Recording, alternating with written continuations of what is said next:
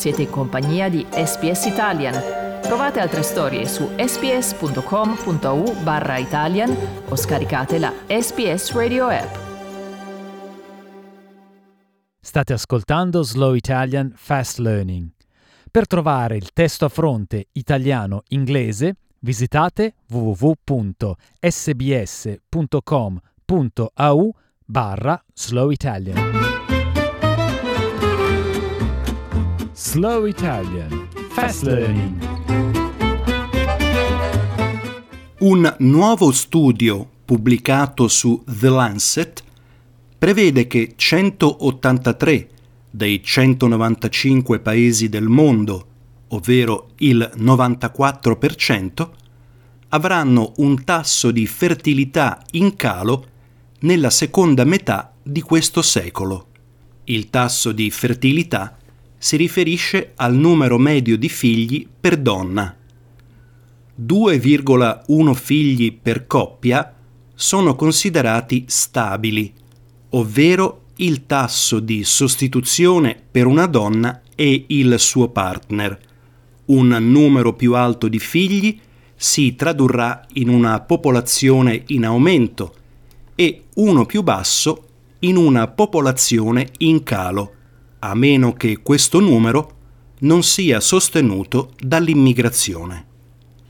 La modellistica dell'Università di Washington evidenzia 23 paesi in cui il numero della popolazione si ridurrà della metà, tra cui Giappone, Spagna, Corea del Sud e Thailandia. A livello globale si prevede un invecchiamento della popolazione. Ciò significa che il numero di persone oltre i 65 anni supera la popolazione che ha 20 anni o meno. Gli autori degli studi sostengono che ciò cambierà la dinamica del potere.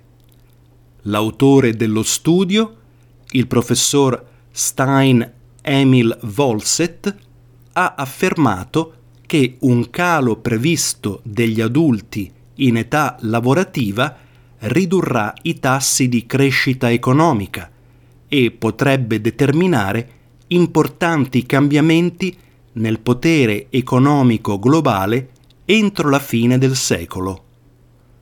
Questo perché l'invecchiamento della popolazione può essere un peso per il sistema di welfare e sanitario di un paese, secondo l'esperta di immigrazione dell'Università di Sydney, Anna Boucher. So once you have a younger population, you have more people to support the um, that more elderly people in the community and also young children. Um, and that's kind of what you want in your population mix. In the countries with higher population, sorry, higher population rates and younger populations. Some of them are emerging economies. I think of places like Indonesia. I tassi di fertilità più bassi nel 2100 saranno in Europa, con 1, figli per donna in Italia e in Spagna e 1,17 in Polonia. Ma il maggiore declino della popolazione avverrà nei paesi che attualmente hanno alti tassi di natalità, in particolare in Asia. Si prevede che la Cina scenderà dagli attuali 1,4 miliardi a soli 732 milioni nel 2100. La Thailandia potrebbe passare da 71 a 25 milioni di persone e la Corea del Sud potrebbe scendere da 53 milioni a 27, una cifra simile all'attuale popolazione australiana. Il tasso di fertilità australiano è già calato all'1,86, ma la nostra traiettoria della popolazione è in aumento a causa dell'immigrazione. Si prevede che la popolazione del paese raggiungerà i 36 milioni entro la fine del secolo e l'Australia passerà dall'essere la dodicesima all'ottava maggiore economia.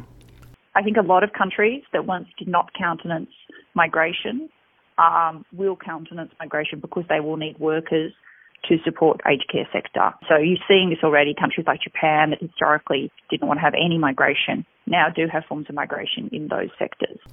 Per aumentare i tassi di natalità, la professoressa associata Anna Boucher suggerisce che un investimento negli asili nido è una necessità.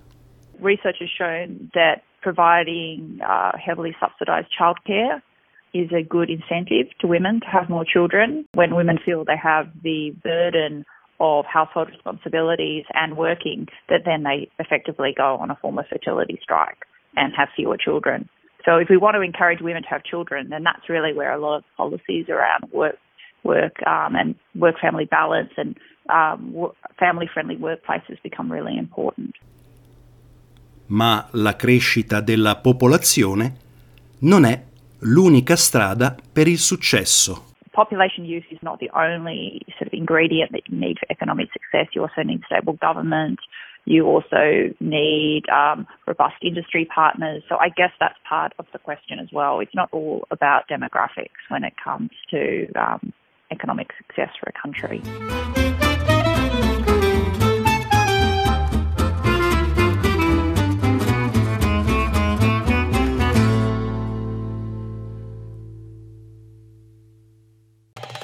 Volete ascoltare altre storie come questa? Potete trovarle su Apple Podcasts, Google Podcasts, Spotify o ovunque scarichiate i vostri podcast.